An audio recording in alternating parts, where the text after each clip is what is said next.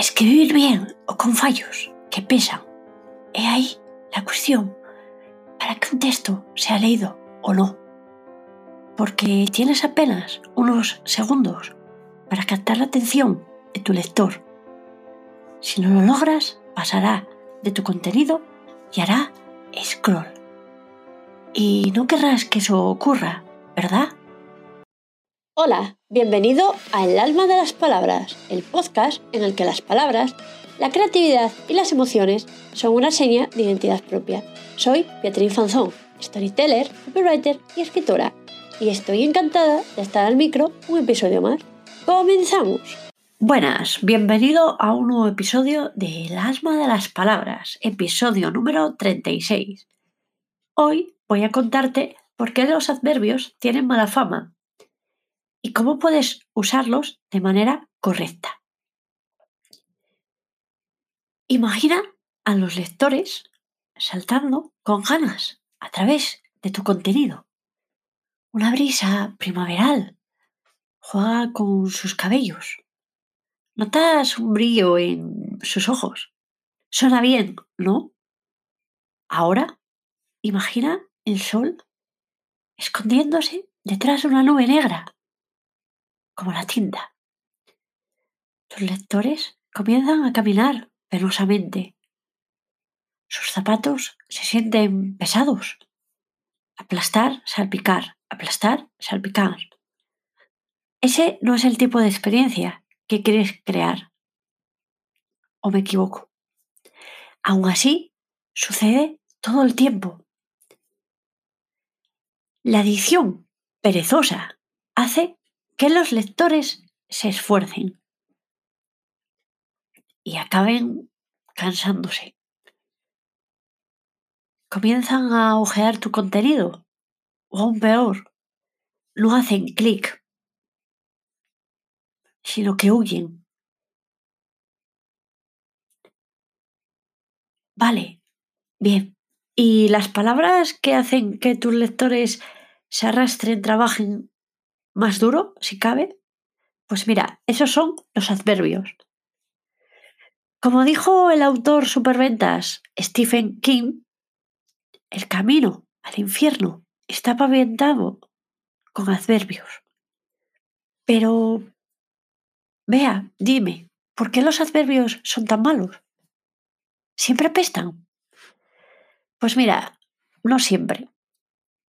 De hecho, se pueden usar de forma correcta. Bien, te lo explico.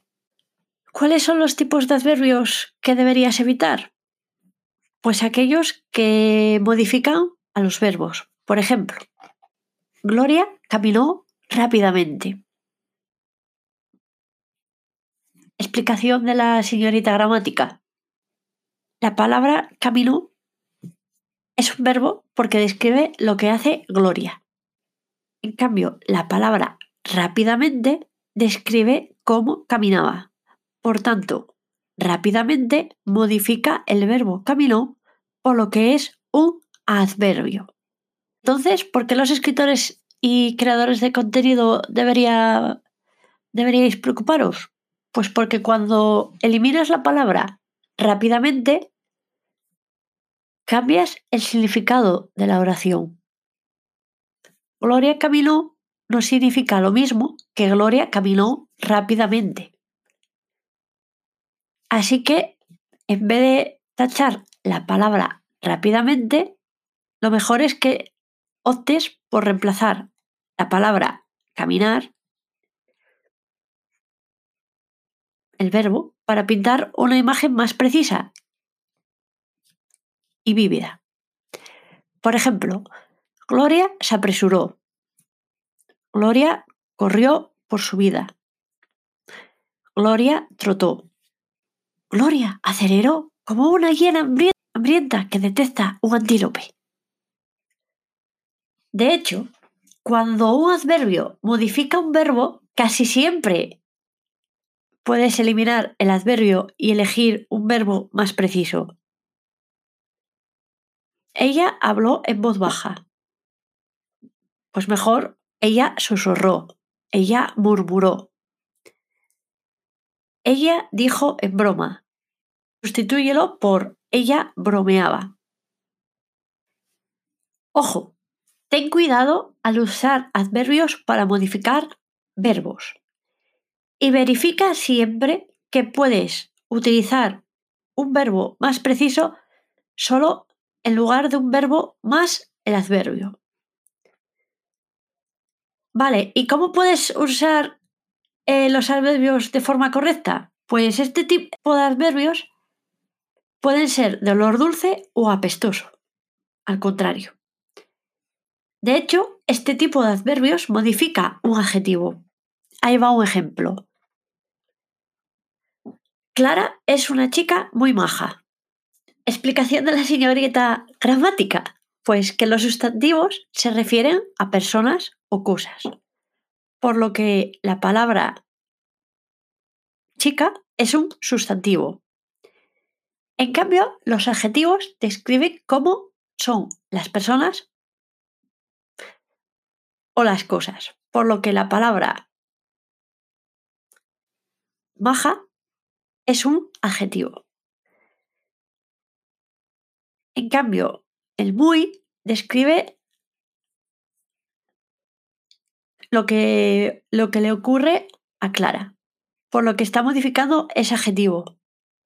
Y eso significa que muy es un adverbio. ¿Por qué como creador de contenido o escritor deberías preocuparte? Pues porque la palabra muy no te va a ayudar a pintar una imagen más clara. Y es por eso que en este caso el adverbio apesta.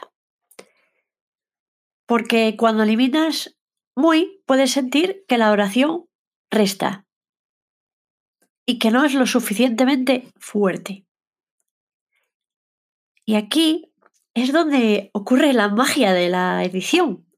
¿Por qué? Pues porque buscas una expresión más fuerte y le agregas esa chispa a su escritura, esa chispa necesaria que juega con las palabras.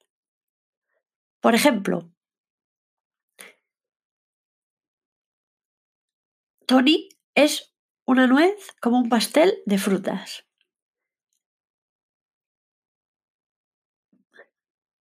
Samantha es inteligente.